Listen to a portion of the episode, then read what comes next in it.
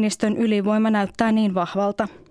Kun Martti Ahtisaari valittiin vuonna 1994 ensimmäisessä suorassa kansanvaalissa, 82 prosenttia äänioikeutetuista kävi urnilla. Ylen verkkosivulla osoitteessa Ylepuhe. Akti. Armollista iltapäivää, lampaat. Täällä puhuu rakas johtajanne, diktaattori Korhonen ja vierelläni tuossa uskollinen propagandaministerini, haaremiini kuuluva Heidi Laakso. Tänään te, Tervehdys. Tänään te kuulijat, arvoisat rakkaat kuulijani, saatte vastata kysymykseen, mitä tekisitte, jos olisitte edes päivän verran diktaattori. Ja toinen kantava teema tänään kello kolmeen saakka on se, turmeleeko valta. Ylepuhe. Akti. Soita 020 690 001. Und damit ein Symbol des Ewigen. Es lebe die nationalsozialistische Bewegung. Es lebe Deutschland! Herra presidentti, jaksaako ihminen yksin juuri teidän asemassanne? Kyllä se jaksaa, kun on pakko. Mistä te saatte voimanne? Ruisleivästä. This will be a victory for real people, a victory for ordinary people. I'm a big thinker. I'm really smart. I'm smart. I'm like a smart person. Trust me, I'm like a smart person. I understand things. I comprehend very well. Okay? Better than, I think, almost anybody.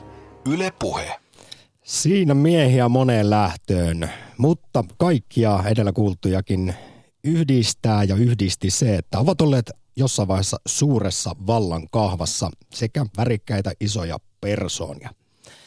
Jo tuossa joskus 1800-luvulla joku viisas sanoi, että valta turmelee ja absoluuttinen valta turmelee absoluuttisesti. Pitääkö tämä paikkansa? Tätä kysytään valta- ja diktaattoriaktissa tänään torstaina seuraavan tunnin ajan. Ainakin tutkimusten mukaan tuossa sanonnassa on perää. Valta saa esimerkiksi meidän aivot, siis huom, sinun ja minun, jos vaan valtaa tarpeeksi tulee. Aivot toimimaan samoin ja tuntemaan samanlaista mielihyvää kuin jos olisi vetänyt kokkelia nokkaan tai vaikkapa harrastanut seksiä. No lisäksi tiedetään, että valta vähentää empatiakykyä, saa ihmisen näkemään siis muut vähempiarvoisena ja myös valta vaikeuttaa näkemästä asioita toisten näkökulmasta ja asettumaan siis muiden asemaan. Ja tämä ominaisuus korostuu kulma erityisesti ajan myötä. Eli mitä kauemmin ihminen on vallassa, niin sitä enemmän sitten sitä tuijottaa maailmaa vain sitä omasta näkövinkkelistä. Joo. Lisäksi vallan tunne houkuttelee epärehellisyyteen ja esimerkiksi siis ihan pettämiseen. Tämä on ihan tutkimuksissa havaittu, että petätkö puolisoasi on liitoksissa siihen, että kuinka paljon on valtaa. No se, se varmaan johtuu just siitä, että jos elämä pyörii oman navan ympärillä ja sitten jos toisten ihmisten tunteella ei ole niin suurta vaikutusta. Ja siis jos on pitkään vallankahvassa, niin on ilmeisesti siis näin, että ei – osaa arvioida välttämättä sitä oman valtansa vaikutusta niihin ympäröiviin ihmisiin. Ja sitten tietysti pahimmassa tapauksessa käy niin, että ei siitä sitten lainkaan välitäkään. Ja esimerkiksi omia maanmiehiä voi listiä vaikka miljoonittain. Niin ja se Stalinkin ainakin kuuleman mukaan tokaisi, että yhden ihmisen kuolema on tragedia, mutta miljoonan ihmisen kuolema on vain tilasto. Isä Aurinkoinen on siis väitetysti näin sanonut aikanaan. Mutta tutkijoiden mukaan puolestaan siis yksi vaarallinen vallan vaikutus on myös se, että vallankäyttäjä yliarvioi oman osaamisensa tason. Ja tämä johtaa sitten siihen, että on haluton ottamaan vastaan neuvoja itseään fiksummilta. Tämä on kyllä huomattu monta kertaa. Joo, me ei ole, siis, ei ole tarkoitus Hetkinen. puhua pelkästään vain niin diktaattoreista, vaan siis ehkä yleisemminkin vallan kahvassa olevista ihmisistä. Mä jäin miettimään, että kuulinko, kuulinko minä nyt aktin itsevaltiasta tässä jonkinlaisen piikin sieltä lampaalta harmini kuuluvalta propagandaministeri No niin, no jos sulla on nyt kaikki valta maailmassa, niin mitäpä sitten tekisitte tukahduttaaksesi tämän kriittisen äänen? avaisin puhelinlinjat, tarjoaisin kansalaisille mahdollisuuden kertoa mielipiteitään päivittäin tunnin ajan Yle Puheen aktilähetyksessä kahdesta kolmeen. Ja tosiaan tänään numerossa 020 690 001 halutaan teiltä keskustelua siitä, että turmeleeko valta, toisaalta missä määrin valtaa myös pitää olla. Siis eihän valta itsessään niin negatiivisessa sävyssä, kun se usein esiin nostetaan, niin kuin mekin se tästä tehtiin, niin eihän se ole pelkästään pahasta. Niin, ilmeisesti sitä jossain määrin tarvitaan, koska jos kukaan ei ole johdossa, niin saattaisi vallita anarkia ja siitä voisi myös seurata aika huonoja asioita.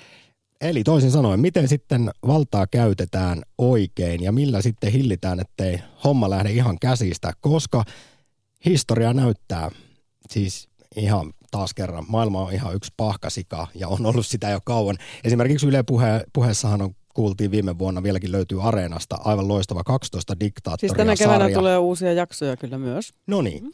Ja tässä siis 12 diktaattoria sarjassa on luodattu näitä nyt lähihistoriasta henkilöitä, joista moni on ollut siis esimerkiksi ihan demokraattisesti valittuja aluksi sinne johtoon. Jovia, Mukavia joviaaleja, miehiä.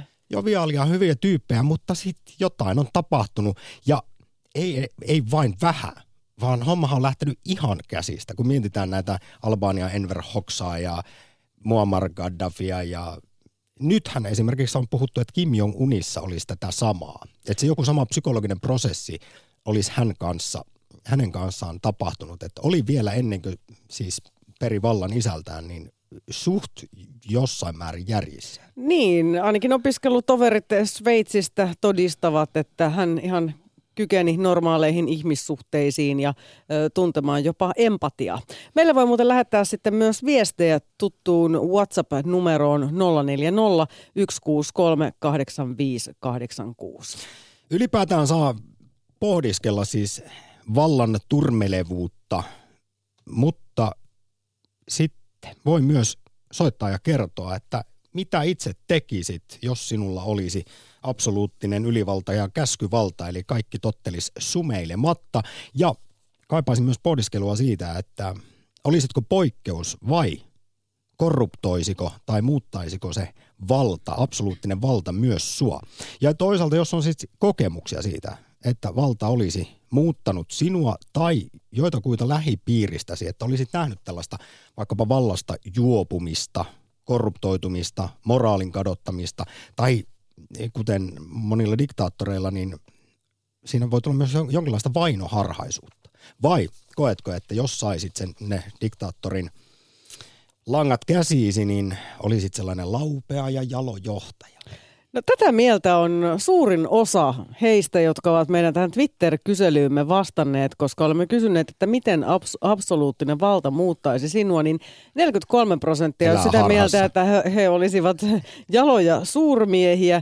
Vainoharhaiseksi arvelee muuttuvansa 27 prossaa, 17 prosenttia arvelee olevansa sitten jumalia ja 13 prosenttia kadottaisi moraaliinsa. Twitterissä Mika on kommentoinut kyseiseen kysymykseen, muuttaisiko valta sinua, niin hän pohdiskelee hienon itsekriittisesti, että jos voitan lotossa yhtään enemmän kuin neljä ja varanumero, minusta tulee sellainen kusipää, että menetän todennäköisesti kaikki nykyiset kaverini. Ei valtaa kiitos, eikä rahaa minulle. Mikä ottaa varman päälle. Ylepuhe. Akti. Soita 020 690 001. Tosiaan valta- ja diktaattoriaktissa toivotaan keskustelua siitä, pohdintaa esimerkiksi, että miksi valta muuttaa ihmistä. Oletko sitten itse nähnyt ja kokenut sitä lähipiirissäsi tämän tällaista tapahtuvan tai itsessäsi? Turmeleeko valta ja sitten myös se toinen kantava teema tässä kello kolmeen saakka se, että mitä tekisit, jos olisit puolijumala, diktaattori, yksin valtias? Niin ja siis tähän perustui myös tämä, olisi pitänyt kirjoittaa tuohon puoli Jumala, mutta se ei mahtunut, niin piti kirjoittaa tähän äh, Twitter-kyselyynkin sitten ihan vaan Jumala. Niin siis äh, tämä Papa Doc, Haitin mukava diktaattori, mukava äh, lainausmerkeissä, niin hänhän siis tosiaan kuvitteli olevansa jonkinlainen puoli Jumala. Eikä ollut ensimmäinen jolle sitten tuli tällaisia suuruuden hulluuksia. Mutta tästä nyt Papadokista, ja kyllähän tästä muutama muukin yksivaltiassa diktaattorin historiasta mainittiin, niin onhan sekin tosi mielenkiintoinen juttu, että miten sitten kun näillä lähtee ihan tämä homma tosiaan lapasesta, mopo keulimaan, niin Papadokki ehti kuitenkin hallita Haitia 14 vuotta. Kyllähän siinä nyt tietysti alistettiin kansaa, sehän kuuluu tämmöiseen oikeaoppiseen diktatuuriin, mutta sitten toisaalta Enver Hoxha, jonka mainitsin, johti Albanian 40 vuotta ja aivan yhtä kaistapää.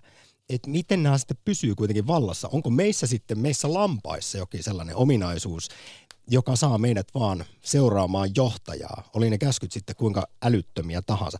Hei, mainitsit Papadokin, niin esimerkkiä nyt siitä. hän siis naulautti esimerkiksi vankiensa kivespussit kiinni seinään. Tämä oli ihan semmoista päivittäistä toimintaa Haitissa vuosina 1957-1971. Ja sitten sen jälkeen irroitti nämä vangit kahleista ja kannusti karkaamaan. Kuoli ensin siis naulattu pavekset ladon seinään. No, tämän lisäksi hän tuota, päivittäin otti kiinni tuhansia haitilaisia, marssitti heidät lähimpään veripankkiin ja sitten jokainen sai luovutettua verta niin palkkioksi dollarin ja sitten Papa Doc myi nämä kansalaisilta otetut veret jenkkeihin, jossa sitten ää, siitä saatiin 12 dollaria litralta tästä verestä. hän teki siis bisnestä. Hän oli siis ihan rehellisesti verenimiä. Joo, aivan huikeeta ja tämmöistä kaiken maailman meininkiä kuitenkin tapahtuu tällä hetkelläkin maailmassa, että tämmöisiä johtajia on, joiden ikeestä sitten on myös aika vaikea päästä pois, vaikka niin mahdollisesti haluaisikin. Ihan nyt tuli taas tuo Pohjois-Korea tästä, tässä jostain syystä mieleen. Mutta siellä on, se on mun mielestä jotenkin nyt poikkeus, koska siellä se indoktrinaatio on ollut niin voimakasta, että siellä aika iso osa, ei ehkä enää niin paljon, mutta ennen ainakin todellakin uskoi siihen, mitä heille kerrottiin. He pitivät siis kimejä jumalina. Ja kun ei ollut minkäänlaista tiedonvälitystä, siellä tämä homma hoidettiin siis diktaattorin kannalta kaikista oikeaoppisimmin. Mutta kun sitten miettii näitä, mitä Euroopassakin on nähty, niin on siinä saatu kansa kulkemaan lampaina mukana. Niin, no siinä on ehkä kenties sitten jokin uhkaa henkeä tai muuta, mutta sitten saattaa käydä siis tällainen kummallinen ilmiö, että kansa alkaa jostain syystä jotenkin palvomaan ja rakastamaan tätä johtajaa, vaikka tämä johtaja olisikin sitten aivan niin sanotusti kaheli tai siis haitallinen kansalle, että esimerkiksi niin kuin tappaa ja kiduttaa kansalaisia mielin määrin. Hilkka on muuten vastannut täällä Twitterissä sitten, että hän ei haluaisi absoluuttista valtaa, en edes suostuisi siihen. Olen nähnyt liian läheltä ja useimmiten vähempikin valta sokaisee ja mädättää ihmisen. Onko näin? Ota kantaa torstaisessa diktaattoria valta-aktissa. Käykö se, kuten siis monissa tutkimuksissa on väitetty, että valta turmelee hyvänkin ihmisen ja mitä kauemmin sitten vallankahvassa on, niin sitä enemmän. Esimerkiksi empatia katoaa. Ja jos sitten itse olisit diktaattori niin, tai olet saanut vallankahvassa olla, niin mitä tekisit ja miten tällainen yksinvaltius sinuun vaikuttaisi? Ylepuhe. Akti. Lähetä WhatsApp-viesti studioon 040 163 85 86. Ja ennen kaikkea soita 020 690 001. Tässä vaiheessa ö, kuunnellaan Yle Prisma-studiosta aiheeseen liittyen ö, keskustelua siitä, miten valta turmelee. Tätä aihetta käsiteltiin siis Yle Prismassa toissa keväänä. Ja otsikko kuului tuossa ohjelmassa, että kun valta nousee päähän, yhteys sydämeen katkeaa. Seuraavassa jutussa toimittajana on Kari Paananen ja haastattelussa tutkija Anneli Portman Helsingin yliopistosta sekä kasvatustieteen tohtori Eeva-Stiina Gerstad. Yle Puhe. Jos ihminen on valmiiksi sellainen, joka ylipäätänsä orientoituu oman edun tavoittelijaksi, niin valta turmelee semmoisen ihmisen nopeammin ja kokonaisemmin. Ne ihmiset, joilla ei ole valtaa, tulkitsevat vallankäyttäjän motiivit helposti itsekkäiksi – ja sit sitä ei tietenkään auta myöskään se, että niiden vallankäyttäjien suhtautuminen niihin alaisiin muuttuu yleensä kyynisemmäksi. Eli tavallaan molemmat ajattelee niin toisestaan entistä kielteisemmin. Eli siinä mielessä sehän vaan lisää sitä valtakuilua niiden ihmisten välillä. Kun vallankäyttäjä itse kokee oman sosiaalisen asemansa muita alhaisemmaksi, se heijastuu aika jännällä tavalla hänen vallankäyttötapoihinsa. Se näyttää olevan semmoinen, joka tuottaa sellaista vallankäyttöä, jossa läheiset mielletään uhaksi. Jos mä ajattelen, että mulla on koko ajan näytön paikka meneillään, niin silloinhan mä pelkään niitä, jotka on taitavampia kuin minä, koska mä en ole ihan varma itsestäni. Useissa tutkimuksissa on havaittu, että kun ihminen saa valtaa, hänen on vaikeampi asettua toisen ihmisen asemaan. Hän katsoo asioita omasta näkökulmastaan. Ei se empatiakyky nyt varmaan kokonaan katoa, mutta se katoaa niitä kohden, jotka kuuluu joukkoon ne muut. Esimerkiksi natseista sanottiin, että nehän oli mitä niin kuin rakastavampia perheen isiä ja, ja sitten ihan silmää räpäyttämättä tappo niitä, joihin niille oli valta tappaa. Vallan saaminen ei tarkoita muuten kaikkien kohdalla sitä, että se nousisi hattuun. Mutta se altistaa selkeästi ö, ylimielisyydelle. Koska silloin kun ihminen saa valtaa, niin hänelle tulee enemmän palkitsevia elementtejä kuin ihmisille keskimäärin. Se hänen käsitys siitä, että missä todellisuudessa ne muut ihmiset elää, niin melkein väistämättä jollain tasolla vääristyy. Se näkyy myös esimerkiksi vaikka joskus sellaisissa poliittisissa kommenteissa, että ei nyt ole ihan niin tarkkaa väliä, että leikataanko vaikka eläkeläisten asumistukea. Kun vallankäyttäjä takertuu kynsin ja hampain lakipykäliin, yhteys sydämeen katkeaa. Joitain vuosia sitten oli tämä tällainen isoäitikohu. Tuli näitä turvapaikanhakijoita, vanhoja isoäitejä, ja heidät haluttiin käännyttää. Ne, joilla oli valtaa, niin he pitäytyivät tavallaan niissä periaatteissa, että meillä on tällaiset säännöt ja säädökset näistä asioista. Ja niiden mukaan heidät täytyy palauttaa, kun sitten taas ne, joilla oli vähemmän valtaa, niin, niin he taas enemmän ajatteli sen inhimillisen kärsimyksen kannalta.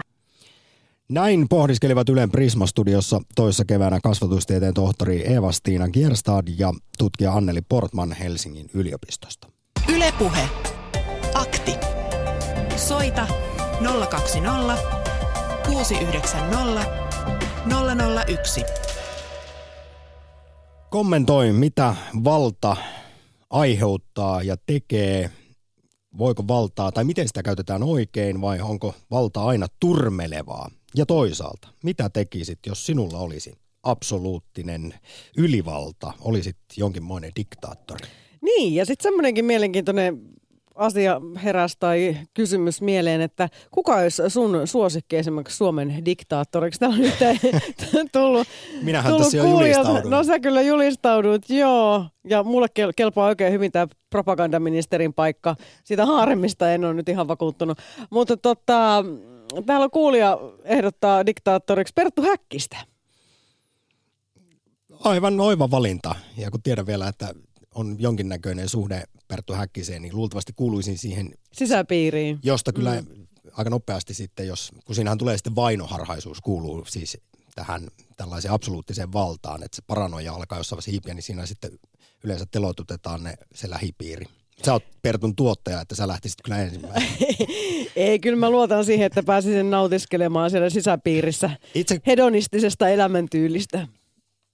tuota, Perttu on hyvä vaihtoehto, mutta minä siis olen suuri meritokratian kannattaja ja demokratian vastustaja. Tätä ei saa sanoa koskaan ääneen jostain syystä, mutta tätä mieltä olen ja olen sen ennenkin kertonut ja sanoisin, että minä antaisin kaikki, kaiken siis, niin kuin, ei mulla ole ymmärrystä päivän politiikasta niin paljon, että mulla pitäisi olla vaikka äänioikeutta, niin minä luovuttaisin kaiken vallan esimerkiksi vaikkapa Esko Valtaojalle. Sitten katsotaan, miten kävisi. Ylepuhe. Akti. Lähetä WhatsApp-viesti studioon 040 163 85 86. Tulipas siinä sanottua kaikenlaista provokatiivista. Katsotaan, minkälaista keskustelua se herättää. Terttu, morjesta. No morjesta taas. Minä haluaisin tota, niin, muistuttaa mieleen tuommoiset vanhat ajat, kun oli noita hovinarreja. Se oli aika hyvä konsti seurata vähän hallitsijan mielenlaatua, että jos ei se osaa siitä repiä niin kuin huumoria itsellensä ja on niin, niin sanotusti tiukkapiponen, niin, niin sitä ympärissä olevat ihmiset vois havaita tämän tilan ja tehdä asialle jotain. Niin hovinarreilla oli aidosti siis tärkeä tehtävä siinä mm-hmm. valtakunnan hallitsemisessa ja hallitsijan kontrolloinnissa, mutta eikö voisi ajatella, että nykypäivän kaikki tällainen poliittinen sarkasmi ja huumori, niin Mhm. se toimii toimittaa sitä samaa virkaa nykypäivänä?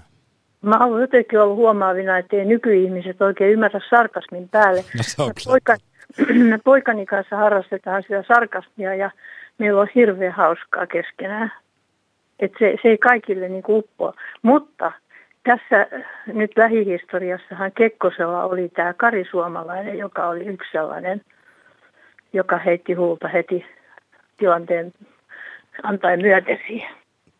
Aivan, aivan. No nyt Terttu, meillä siis keskustelua kello kolmeen saakka vallasta, miten se esimerkiksi turmelee, mutta myös ta- käydään tällä lailla henkilökohtaiseen pohdintaan siitä, että jos sinä olisit diktaattori, niin mitä tekisit ja muuttaisiko se sinua? Turmelisiko valta, korruptoisiko se sinut? Katoa, no. Kadottaisitko moraalisi?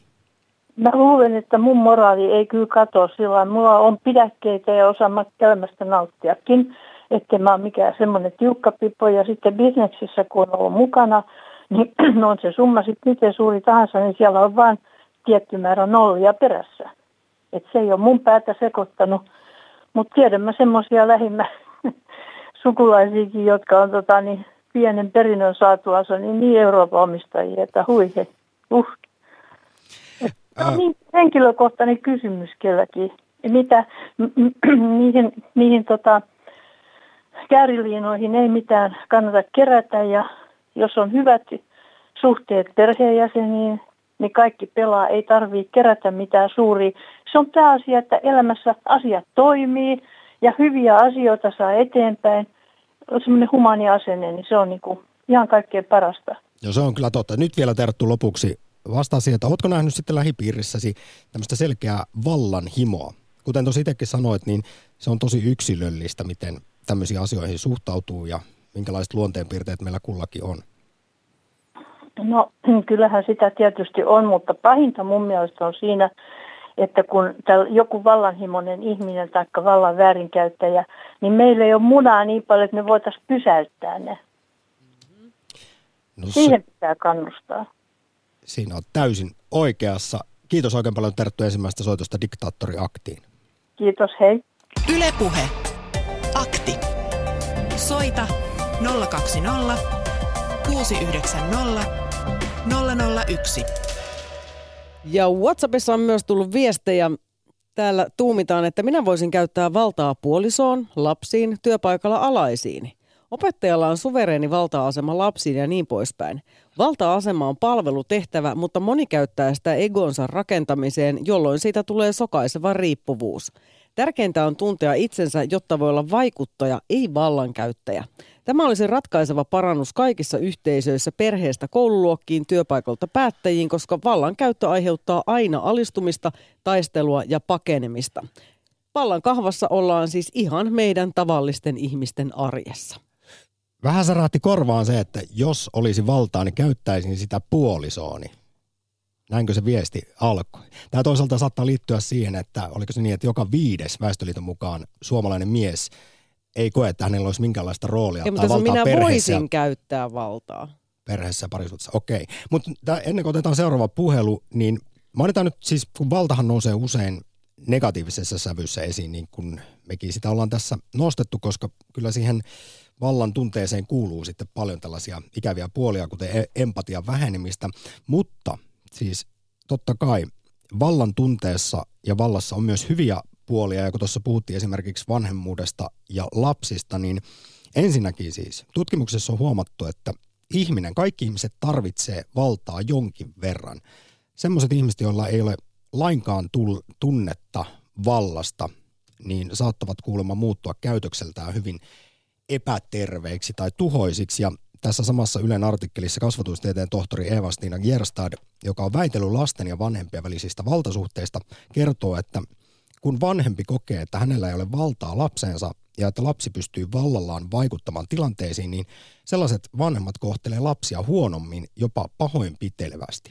Eli on hyvä asia, että vanhemmalla on sellaista tervettä valtaa ja tunne siitä, että pystyy vaikuttamaan lapsen kasvatukseen. Tähän voisi lyhyesti lisätä vielä psykologi Satu Kaskelta tämmöisen asian, että kun toiminnalla on tavoitteita, niin vallankäyttö on välttämätöntä, eli jonkun tulee käyttää valtaa, jotta yhteisössä asetettuihin tavoitteisiin päästäisiin. Ja näin ollen niin tämä valta sinänsä on aivan neutraali asia. Yle Puhe. Jyri, moro.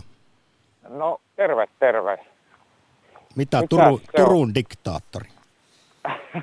No mitäs täällä? Ajattelin käyttää tätä vähäistä valtaa, mitä mulla on, ja levittää omia mielipiteitäni taas vaihteeksi.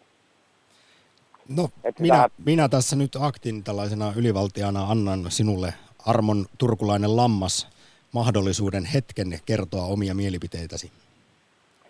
No niin. Äh, haluatko lähteä niin kuin diktaattorisuunnalle vai jutellaanko noin vallan niin kuin rakenteesta ja muodoista enemmänkin? Mikä sua nyt eniten tässä kiihottaa, niin kerro.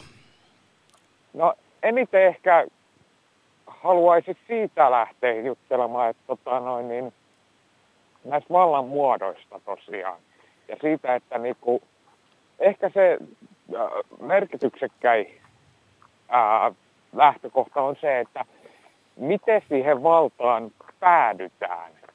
Et jos meillä on politiikka tai poliitikko, joka tota noin, niin, hakeutuu ää, poliittista tietä pitkin tähän valtaan puheen avulla, oma persona avulla, niin hän käyttää ja ää, tätä valtaa tietyllä tavalla. Ää, voi olla hyvät, hyvät tota noin, niin, lähtökohdat tai huonot lähtökohdat, mutta tota noin, niin hän käyttää niin tämmöistä soft poweria. Mutta sitten on nämä diktaattorit, niin hehän kuitenkin pääasiassa ää, päätyy valtaan jotenkin sotilaallisesti. Ei, ei välttämättä sinällään, että kävisi niinku sisällissota tai lähtisi, lähtisi niinku tota noin, niin hyökkäämään jonnekin, mutta niinku heidän politiikka on selkeästi niinku sotilaallista. Ja sitten on vielä tämä niinku rahavalta. että Bill Gates on erittäin rikas, hänellä on erittäin paljon valtaa. Hän käyttää valtaa erittäin hyviä asioihin tällä hetkellä. Hän on historiassa käyttänyt sitä vähän niin kuin vähemmän hyviin asioihin. Niin nämä eri reitit siihen valtaan, niin ää, ne, on, ne värittää sitä, että mit, millainen siitä vallankäyttäjästä tulee, voisi sanoa. No se on toisaalta totta, mutta sitten taas historia tuntee kyllä tällaisiakin diktaattoreita, jotka ovat olleet siis joviaaleja, hyviä, charmantteja, kansan rakastamia tyyppejä, ovat tulleet valituksi ihan siis demokraattisesti johtoasemaan, mutta ovat sitten siinä ajan saatossa korruptoituneet. Se on siis kusi noussut hattuun ja sitten on hallittu enemmän ja enemmän valtaa ja heistä on sitten – kuoriutunut tämmöisiä lopulta hirmuhallitsijoita. Näitäkin on kuitenkin paljon. Tuossa esimerkiksi 12 diktaattoria Yle Puheen sarjassa tällaisia Hyvä tapauksia sarja. paljon käsitellään. Eli nyt jälleen päästään sitten siihen, että mitä se valta mei, miten se meihin vaikuttaa ja voisi jopa sanoa, että melkeinpä kaikki olisimme tilanteen sattuessa alttiita sellaiselle, että se valta turmelee. Ja varsinkin jos on absoluuttinen valta, niin se turmelee absoluuttisesti, näin on sanottu. Mutta turmeliko tämä valta näitä ihmisiä vai oliko ne alun perinkin jo täysiä psykopaatteja, jotka vaan esitti joviaalia, koska heillä ei ollut niinku tämmöistä mahdollisuutta toteuttaa itseään? No, no tutkimusten mukaan niin välttämättä siis tosiaan eivät ole olleet alun perin mitään psykopaatteja. Että on ehkä ollut psykopaattisia piirteitä, mutta nimenomaan just se pitkäkestoinen altistuminen sille vallalle suurelle no, vallalle, niin aiheuttaa uskon, ihmisessä aivo, aivo, aivoissa muutoksia ja siten sitten käytöksessä muutoksia. Mä uskon tohon, mutta kun puhutaan niin tällaisesta ääritapauksista, diktaattoreista, niin osalla varmasti on niin kuin psykopatiaa ja tämmöistä. Mutta sitten on osalla, mä ottaisin nyt mun lempi, no ehkä lempi on väärä sana, mutta äh, ehkä mielenkiintoisimman diktaattorin eli Napoleonit tähän. Ää, mm. Hän on selkeästi niinku täysegoisti. Ää, kun saa valtaa, niin kyllä se pitää saada se keisarikruunu sieltä ja tota noin, niin ei kauheasti enää mikään, mikään niinku kansan hyöty niin paljon kiinnosta, mutta toisaalta hän ajaa niitä asioita, mitä ää, niin kuin hyviä asioita, vapautta ja tasa-arvoa ja taistelee tyrangeja vastaan, mutta sitten on se ekopuoli. Hmm. Et siinä ja. mä uskon, että hän on sitten taas semmoinen, joka, jota se valta korruptoi, eikä hän ole vaan niin psykopaatti. Siis tässä vaiheessa mä siteran Berkeleyn yliopiston psykologian professoria Dacher Keltneriä, joka on todennut, että siis valtaan noustuaan moni ihminen menettää juuri ne kyvyt, jotka arvostuksen saamiseen alun alkaen vaadittiin. Eli siis vallan tunne on niin päihdyttävää itsessään, että se sitten nostaa ihmisen pahimmat puolet pintaan ja saa hänet toimimaan kuin sosiopaatti. Eli kun on vallassa ja vielä tarpeeksi kauan, niin kuin tässä monista tutkimuksista tiedetään, niin se siis empatia vähenee ajan saatossa. Ja näin ollen tämä vanha sanonta, että valta turmelee, niin pitäisi paikkansa. Jos empatia vähenee, niin pitäisikö meidän etsiä sellaisia johtajia sitten, joilla ei ole alun perinkään empatiaa, mutta on oikeat tavoitteet?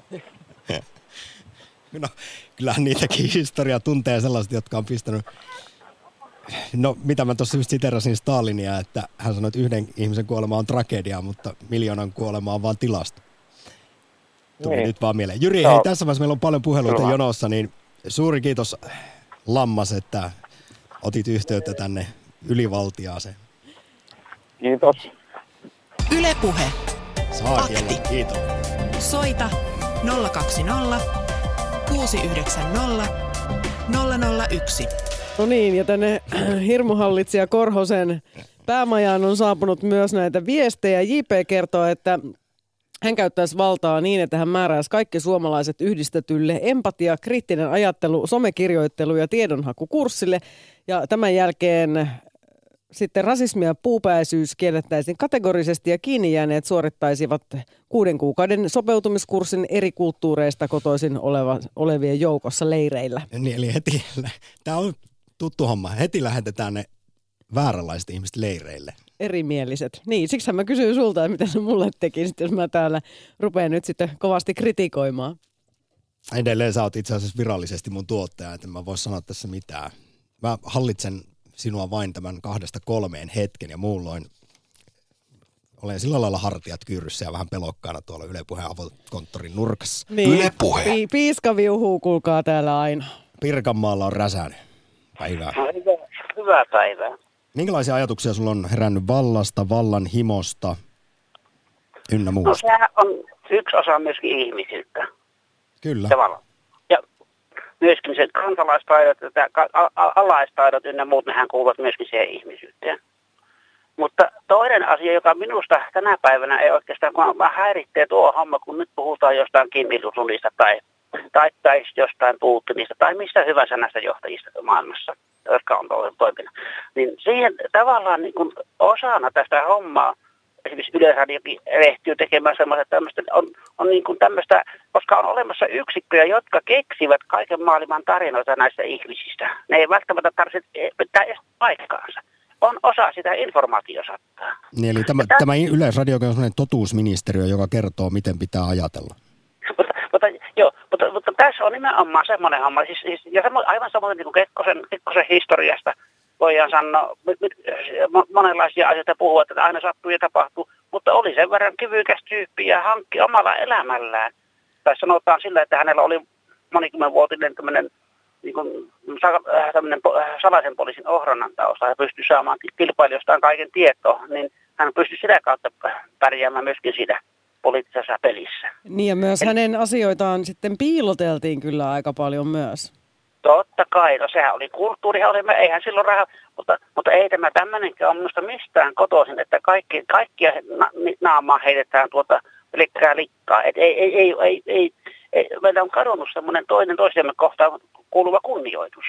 Terve kunnioitus. Kyllä meidän pitäisi osata käyttäytyä niin vallassa olijoiden kohtaan kunnioittavasti, kuin myöskin kansalaisia keskenämme olla kunnioittain. Ei, ei, sitä, nämähän, se, mutta ehkä tässä on tarkoitus tehdä tällä tavalla, että tämä tämän, tämän tyyppinen järjestys, mitä meillä on tällä hetkellä olemassa, niin ajetaan sen kautta niin kuin ja sitten luodaan uutta järjestystä sen pohjalla. Siis Räsänen ihan ilman muuta pitää olla keskinäistä kunnioitusta joka suuntaan, mutta uskotko sä näihin tutkimuksiin, joita mekin ollaan Heidin kanssa tässä nyt siteerattu siitä, että mitä se vallan tunne ja valta meissä aiheuttaa lähestulkoon jokaisessa.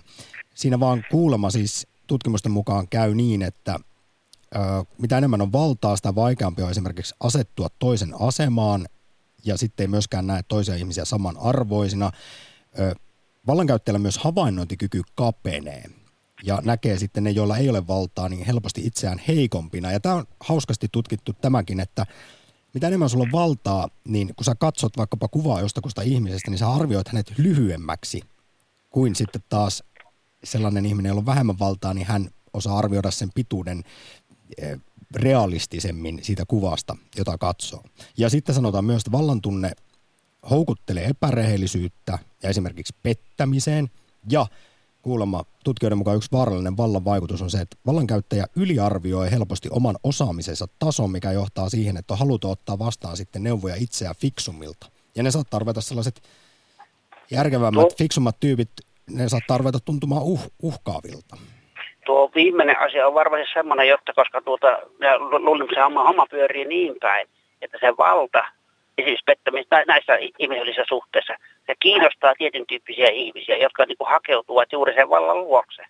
Niin, että se, se on tavallaan niin kuin niiden ihmisten oikeastaan vika, jotka niin kuin halu... Mä, mä kerron yhden tämmöisen kuvailallisen esimerkin. Tämä, tämä ei ole kovin pitkä tarina. Tuolla aikanaan Koillisavossa päin Juankoskella oli sama aika, hän oli tuota ravintolamaailmassa pyörin, kun joku Juise Leskinen oli siellä kapakoissa. Mm. Ja tuota, sitten mä oikeastaan inhotti sellainen asia, kun se tuli siinä vaiheessa, kun se oli, niin sen ympärillä oli semmoinen laahus, joka, joka niin kuin tavallaan niin kuin, niin kuin eli sen, sen, sen Juisen valovoimasta, joka oli ympärillä siinä.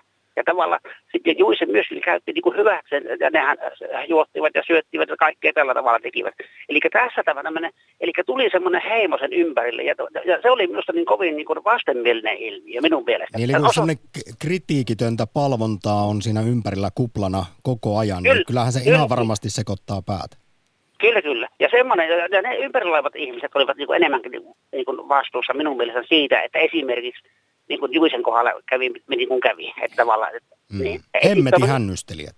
Niin, tämä, niin kuin, niin kuin, niin se, että ne pitäisi enemmän siihen lahukseen kiinnittää ne vallan tavoittelen ympärillä. Sama juttu on poliitikoissa, joka, jos katsotaan Soini ilmiö ja ruvetaan purkamaan pieni ossi se homma, niin enemmän minä sitä vastuuta antaisin sinne sen laahuksen puolelle, kun mitä sitten miehelle, mitä tapahtui loppujen lopussa. Mutta se on mutta, mutta se on tätä sosiologiaa ja kaikki tämän, tämän tyyppisiä asioita, ja, mutta, mutta niin kuin valta, valta sinällä on ihan luonnollista ja tervettä, ja sitä täytyy olla, ja johtajuutta täytyy maailmassa olla jossain mielessä, ja kumminkin, mutta valistunutta semmoista, ja humaania semmoista. Juuri näin. Räsänen, kiitos oikein paljon soitosta diktaattoriakti. Ylepuhe. Akti. Soita 020 690 001. Pohjois-Koreasta olemme täällä diktaattori Korhosen kanssa lausuneet muutamaan sanaan, niin täällä meitä muistutetaan, että tuskinpa siellä Pohjois-Koreassakaan on kyse siitä, että kansa vaan palvoo johtajansa, koska sokeasti uskoo. Eiköhän asia ole niin, että jos et sano näin ja esitä, niin lähtee henki. Kyllä siinä itse kukin olisi vähän niin kuin palvovinaan. Yle puhe. Silijärveltä löytyykö vielä velimatti? Kyllä löytyy Kuopiossa tällä hetkellä taas velimatti Mori. Tien päällä aina silloin, kun tämä hyvä ohjelma tulee. No Tuossa, mutta sinä olet nyt saanut kunnian osallistua valta- ja diktaattoriaktiin, niin kyllä sinä Hienoa. sieltäkin vähän jonottaa. Joo, kyllä. Mielenkiintoista kuunnella ja turkulainen lammaskin puhuu ihan asiaa ja sinä radiodiktaattorina. Samalla tavalla niin liittyy tuo munkin kommentti tähän. Mun mielestä niin eh, vallan portaita kiivetään, otetaan nyt vaikka poliitikkoja ja sitten päästään ylöspäin. Otetaan vaikka EU-sta, että sä pääset sitten tietylle tasolle. Niin se valta etännyttää jopa niistä arvoista, mitkä sulla saattoi olla urasi alussa. Silloin siellä isolla vallan istuimella, niin sitten rakennetaan tätä maailman palapeliä ja joudutaan survomaan sitten näitä meikäläisiä pienempiä paloja semmoisen rakoon, mihin se ei itse asiassa kuuluisi. Ja sitten näillä valtapolitikoilla, otetaan nyt taas tämä EU, niin niilläkin on omat vallankäyttäjänsä. Siellä on yläpuolella sitten, raha on se valta, talous on se valta, sitä pitää yllä sitten trilateraalinen komissio ja Bilderbergiläiset ynnä muut. Ja siellä tehdään niitä isoja päätöksiä. Ja sillä massalla, se onko työmuurahainen sitten, se mukautuu siihen. Et se on, välillä se tuntuu siltä, että kun laittaisi niin villasukkaa tanssikenkää ja se aiheuttaa sitten närää. Mutta se etäännyttää ja sillä tavalla sokaisee valta, että, että tuota, kun katsoo isompia kokonaisuuksia, niin ei siinä hahmoteta välttämättä sitä pientä, ellei se sitten vaikuta niihin rakenteisiin. Ja sitten taas käytetään valtaa, jos, jos liittyviä kynämiehiä löytyy tai sanankäyttäjiä, niin jos se on uhka sille valtarakenteelle, niin ainakin joissain maissa sitten niin poistetaan. Et tuo äsken mainittu Korea on yksi esimerkki siitä, että siellähän se valtahierarkia on sellainen, että jos et tosiaan hymyile silloin, kun sun kuuluu hymyillä, niin eh, on esimerkkiä, että yksikin, yksikin sinne sukuun kuulunut ammuttiin ilmatorjunta tykillä, ja se oli uhka sitten taas sille diktaattorille. Et, et tällaista se on, kyllä ne tutkimukset pitää ihan paikkansa.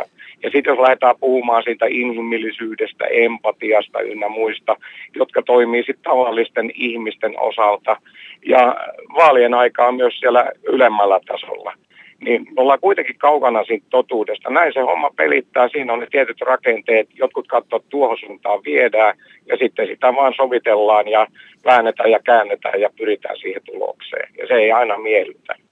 Siis Velimatti, hienoja no. hyviä ajatuksia ja niihin liittyen mä vielä siteraan tosiaan esimerkiksi Berkeleyn yliopiston psykologian professoria, joka on todennut, että valtaan noustuaan moni menettää juuri ne kyvyt, jotka arvostuksen saamiseen alun perin vaadittiin. Eli vaikka hänellä on ollut vilpitön, epäitsekäs halu muuttaa maailmaa paremmaksi, niin tämä on vaan siis tämä valta, sillä on vaikea tehdä mitään, että se meihin tällä lailla psykologisesti vaikuttaa. Ja lisäksi tiedetään sitten, kun puhuitte näistä nyt sitten korkeissa asemissa olevista ihmisistä, niin sekin tiedetään, että korkea sosiaalinen status näyttäisi tutkimusten mukaan vähentävän silläkään ei oikein voi mitään, vähentävän kiinnostusta muiden kokemusmaailmaan.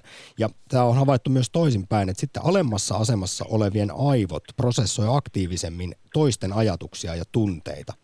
Tässä päästään jälleen tähän, minkä säkin nostit esiin, empatiaan. Mm. Niin. Se on, niin. Se on juuri näin. Se on, se on juuri näin se pelittää. Ja sen näkee ihan, ihan täytyy sanoa, että esimerkiksi noin Spede Pasanen, niin härki, härskihartikas hahmossa, niin toi hyvin esille, että kun ne työskenteli Simo Salminen ja kumppanit, en muista mitkä heidän nimensä, roolinimensä siinä oli, mutta korjaamolla sitten Härski sai ylennyksen, niin tota, hänelle tuli heti rusetti kaulaan ja vaale puku päälle. Ja sitten nämä kaverit, niin tota, eh, niiden kanssa ei keskusteltu ja äh, sitten Härskihartikasta jouduttiin teidittelemään. Ja, ja se, on, se on satiria ja huumoria tästä, mikä, mikä on todellisuutta. Näin se menee.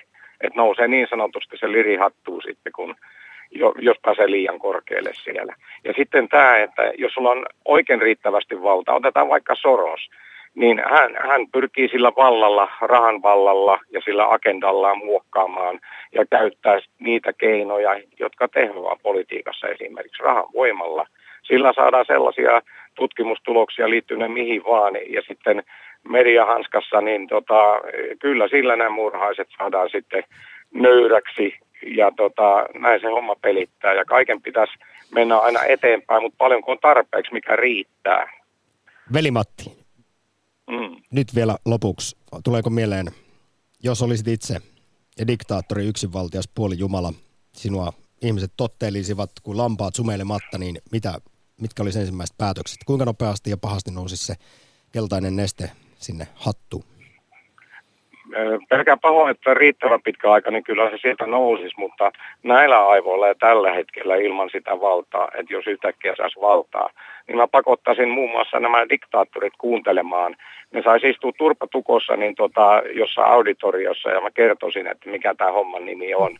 Ja katsokaa mitä te teette, mitä se vaikuttaa tuolla toisessa päässä sitten että se, se näkökenttä sumenee sieltä ja siellä on vaan rahakin silmissä.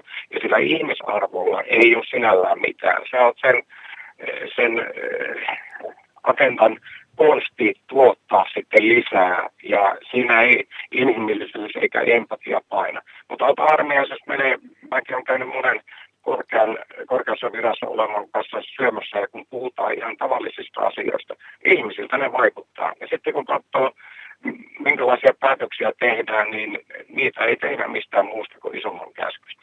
Velimatti, sinne missä päin Savoa nyt olitkaan. Kiitos oikein paljon soitosta. Ylepuhe Akti.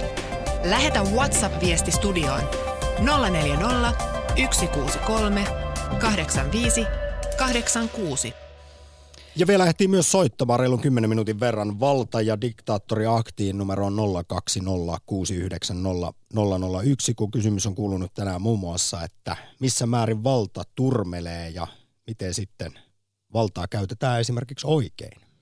Mulle tuli tuosta edellisestä puhelusta heti mieleen myös, että jos sulla on korkea tämä sosiaalinen, tai tästä sun puheesta, tämä korkea sosiaalinen status, ja sitten just tämä, että valta turmelee tai jossain määrin sokaisee. Meillä on nyt ollut aika paljon esimerkkejä näistä tällaisista virkamiehistä tai ihan tästä Helsingin piispastakin, että on vähän tämä käytös jopa siis niin kuin laitontakin tai, tai ei ihan niin kuin asianmukaista, niin, niin sitä vaan mennään ja porskutellaan ja ollaan sitä mieltä, että tämä on ihan ok,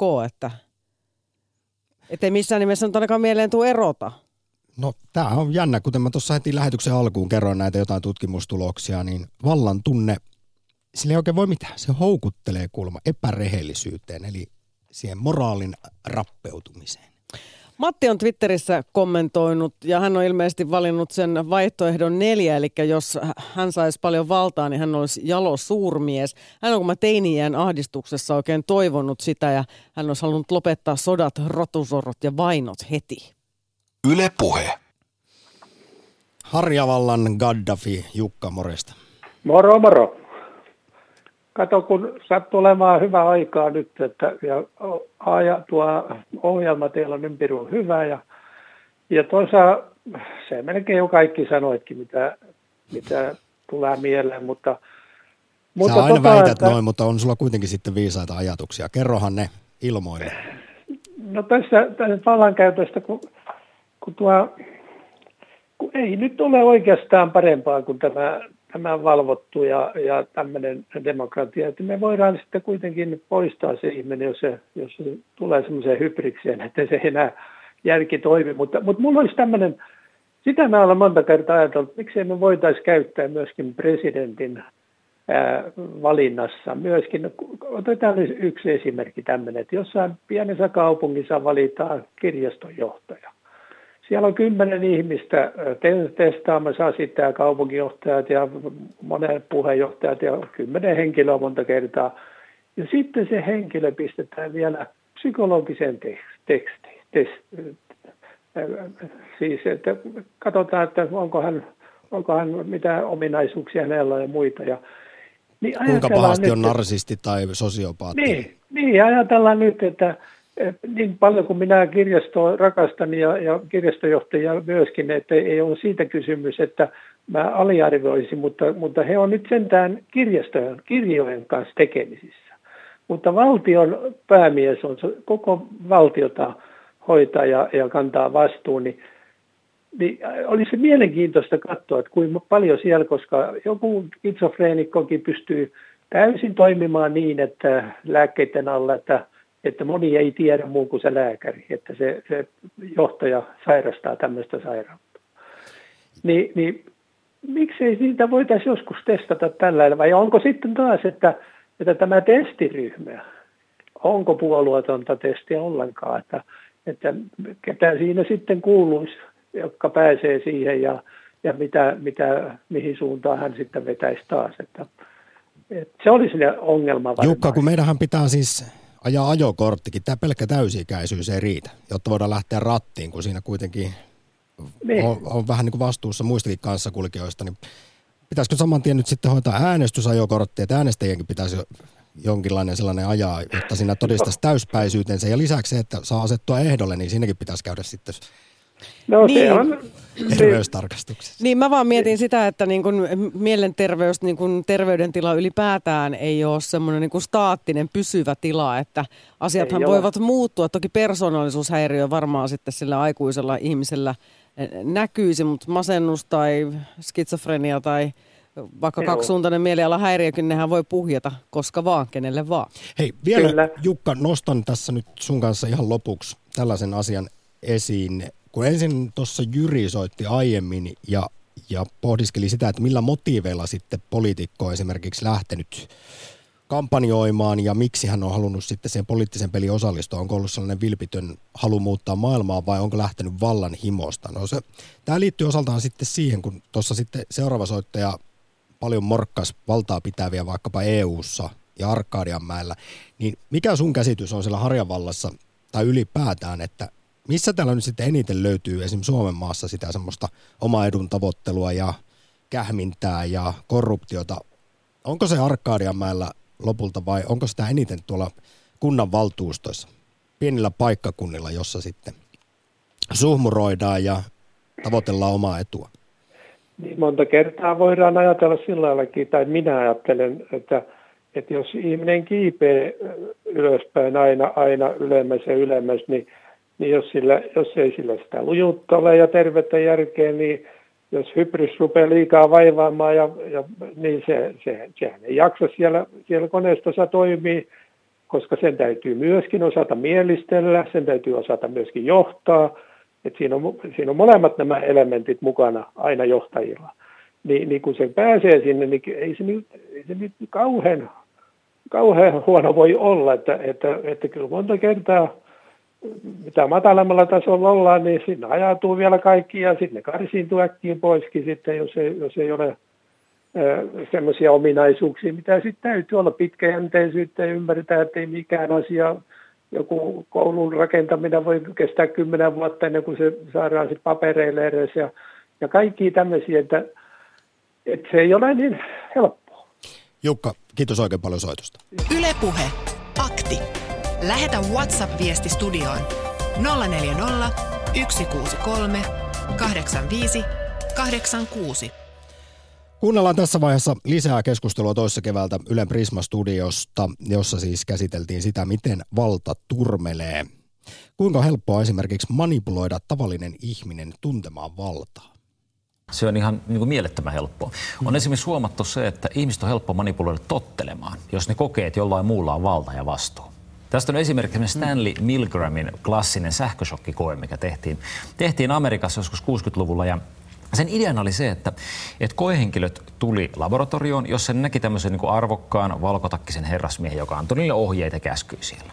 Ja sitten siellä oli semmoinen valekoehenkilö, joka oli vähän sitä ei kerrottu, että se on valekoehenkilö, joka oli oikeasti näyttelijä. Ja nyt tämän oikean koehenkilön tehtävänä niin oli antaa rangaistuksia tälle valekoehenkilölle, jos se vastasi väärin kysymyksiin.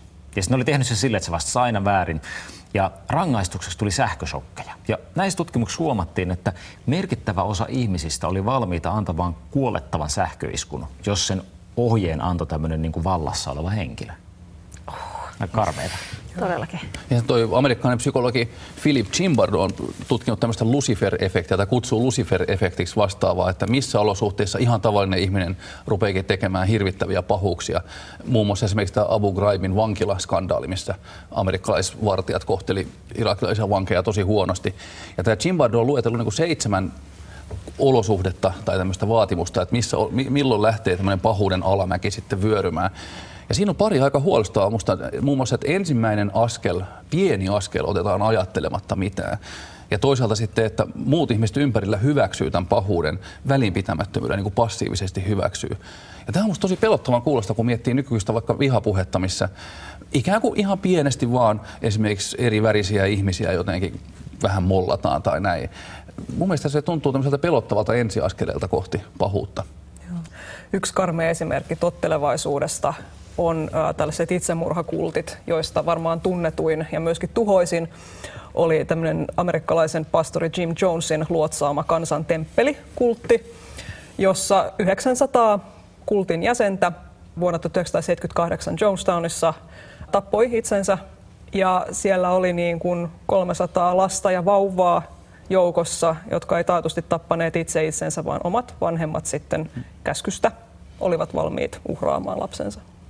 Kun näitä kaikkia esimerkkejä kuuntelee, niin kyllähän tässä väkiselläkin tulee mieleen, että voiko valta turmella ihan kenet vaan? Niin kyllä meistä näyttää olevan sellainen alttius kaikista tämmöiseen niin kuin vallan turmelevaan mm. vaikutukseen. Hyvä esimerkki on, sanotaan vaikka tämmöiset natsisaksan upseerit, jotka oli kotona herkkiä perheenisiä, jotka hoiti lapsiaan kunnolla, mutta sitten meni keskitysleirille tekemään ihan hirveitä asioita. Että, että tämmöinen, mun mielestä meissä on tämmöinen alttius. Sitä on ihan hyvä pohdiskella. Musta tuntuu, että monella on vaikeuksia niellä, että itsestä saattaisi jonkinlainen sadisti kuoriutua, kun vaan oikeat tilanteet eteen tulee. Siinä siis keskustelua Yle Prisma Studiosta toissa keväältä. Mikäli vallan haittoja haluaisi ehkäistä, niin Hesari kirjoitti elokuussa näistä vallan vaikutuksista ja tässä siterataan psykologian professoria Dacher, vai miten sä lausuit tätä Keltneriä, niin ensinnäkin kannattaa suhtautua nöyrästi etuoikeuksiinsa ja keskittyä itsensä sijasta muihin. Käytti valtaa sitten johtajana, opettajana tai vanhempana.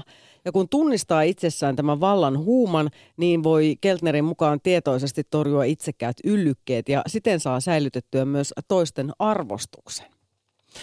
Ja totta kai, sehän on kliseekin, mutta valta ja vastuu. Tästä muistutetaan esimerkiksi Yle Uutisten artikkelissa tai oikeastaan Ylen Prisman tiedeartikkelissa, joka on otsikoitu niin, että valta pitää varjoista.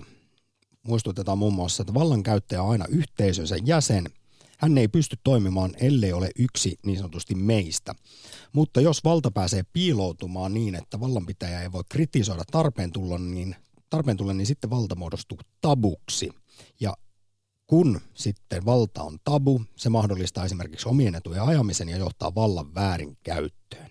Valta ja vastuu toimii kuulemma parhaiten esimerkiksi tutkija Anneli Portmanin mukaan silloin, kun joku riippumaton taho valvoo vallanpitäjä, kuten vapaa media, ja niin sitten vallan pitääkin tietää, että hän on valvonnan alla. Nimenomaan. Ei lähde lapasesta. Ei oh. lähde lapasesta mopo keulimaan sitten. Mutta sitten muistutetaan myös, että ihmiset ei oikein halua kuulla poikkipuolisia sanoja omista tekemisistä, niin tuota noin, sitä yritetään kuitenkin sulkea korvat. Ei ole kiva kuunnella, kun kriitikot vinkuu. Ja niin kuin mä tuossa aiemmin jo mainitsin, niin valta aiheuttaa sen, että silloin alkaa yliarvioida oma osaamisensa tasoa, mikä taas johtaa siihen, että haluton vastaanottamaan neuvoja esimerkiksi itseään fiksummilta. Eläinten vallankumouskirja on tänään tässä kummitellut mielessä kyllä aika paljon, eli ihan Napoleonina täällä tänään ollut Samppa ja apurina röhkimässä pikkuinen vinku porsas. Täytyy varmaan lukea toi kirja uudelleen. Mä näin sen hyvin nuorena pikkupoikana, tämän piirretyn eläinten vallankumouksen, ja se oli vavisuttava kokemus. En enää nyt kyllä ihmettele, miksi äiti pakotti katsomaan neljävuotiaan Sampaan sen. Kyllä se on piirtynyt mieliin. Hei, kiitoksia. Me